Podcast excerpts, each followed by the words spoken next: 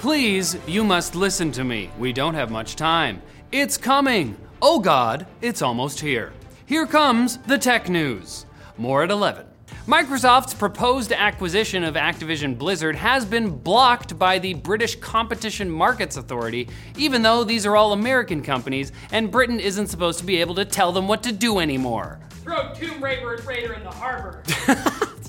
She's, I think she's British. UK officials say that the deal would likely reduce innovation and the choices available to UK gamers. But one of the CMA's key arguments involves the potential loss of competition in cloud gaming. Microsoft is already estimated to control between 60 and 70% of the current cloud gaming market, which represents about 1% of the total gaming market. Quite popular with a small amount of people. An Activision spokesperson has said they will work aggressively with Microsoft to appeal the decision, and that I guess the UK is clearly closed for business, which I believe in the corporate world qualifies as fighting words.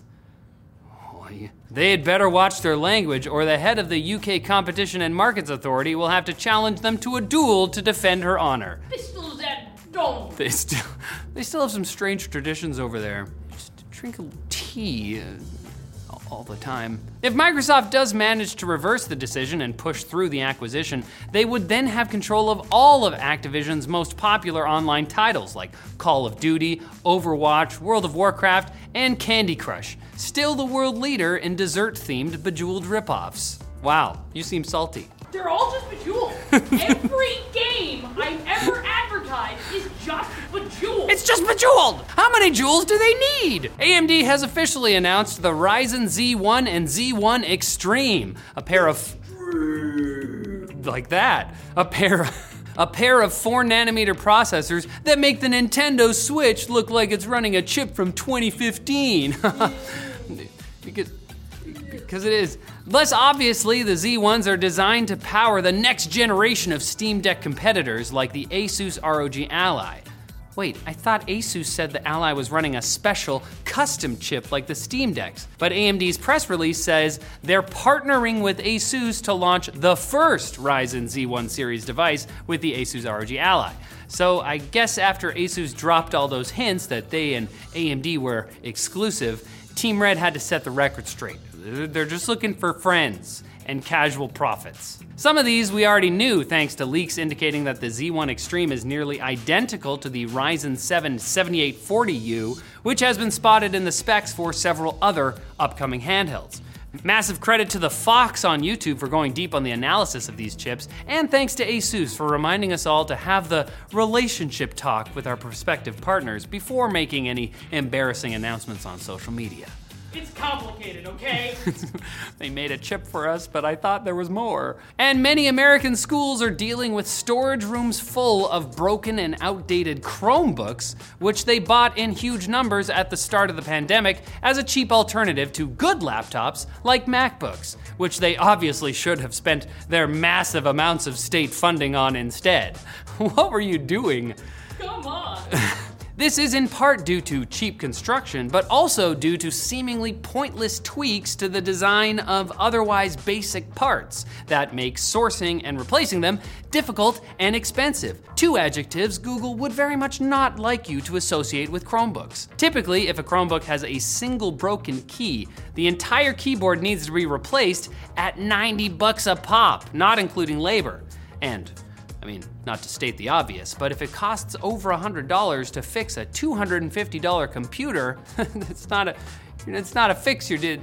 You're throwing that thing in the garbage. That's not that's some expensive garbage. Complicating the issue is that, on paper, Chromebooks have a relatively generous eight years of guaranteed security updates. Wow. But the fine print says, on that paper, that eight years starts when the device is manufactured and many of these devices were sold to schools three or four years after that point, meaning that they've got an expiry date baked in.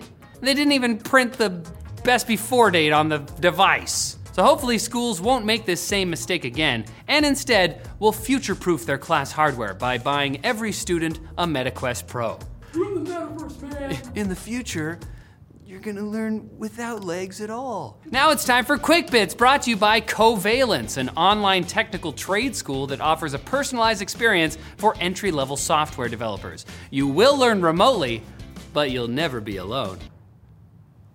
Their immersive Catalyst program provides dedicated instructors, live webinars, and personalized lab reviews to equip students with the skills and tools of the software trade in as little as four months. The curriculum focuses on building real world applications rather than just passing a test, and graduates have lifetime access to updates and improvements. Covalence offers a variety of tuition payment options, including arrangements where you only pay after graduating and you're getting paid. So don't just browse the web, build it. Apply to Covalence for free today using the link in description and take the first step toward a career in software development. Stand back! The bits are getting dangerously quick! It's distorting the space time continuum! Is this because the Flash is coming out? Hey, good news! In response to European regulations, Apple will likely add support for side loading in an upcoming iOS 17 update.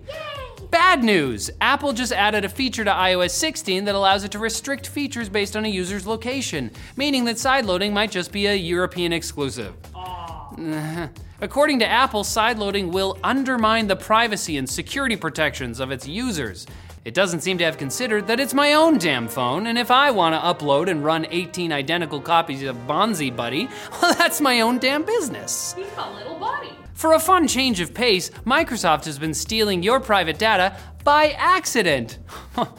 the Edge browser's new Creator Follow feature, which is meant to help users follow their favorite YouTube content creators across the web, has a bug that instead sends every site you visit to Bing, the stable AI, which will use the data responsibly, I'm sure. Sydney's stalking. Sydney wants to know where you've been.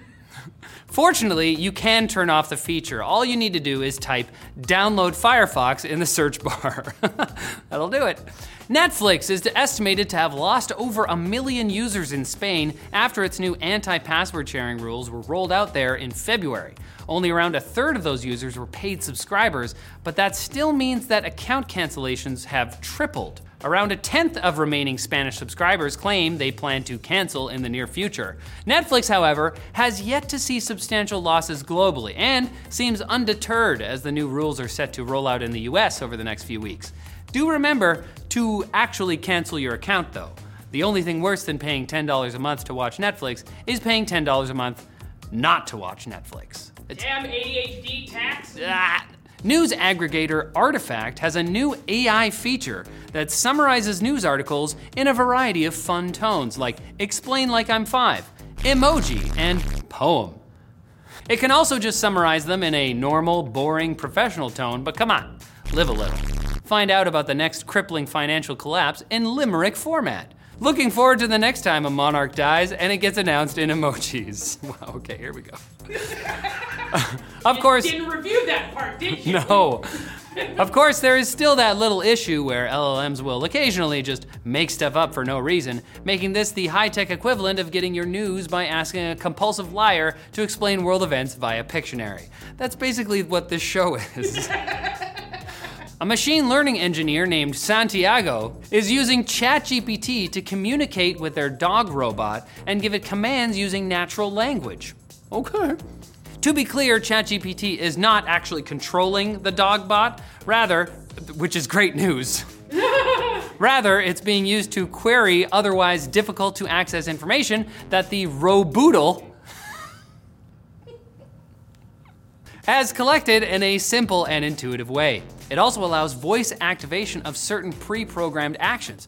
They've even programmed in some physical emotes that allow the mecha canine to briefly step out of the uncanny valley and look almost cute. Keyword almost. Still a fair amount of terrifying. And if you weren't too unsettled, come back on Wednesday for more tech news. Your host will be a real cutie. Cuter than a headless robo dog, in any case. I don't know who's gonna host for the next but one. they're so- gonna be cuter than a headless robot. I mean, yeah, we can say they're cute. Friday, Friday. I said, it meant Friday.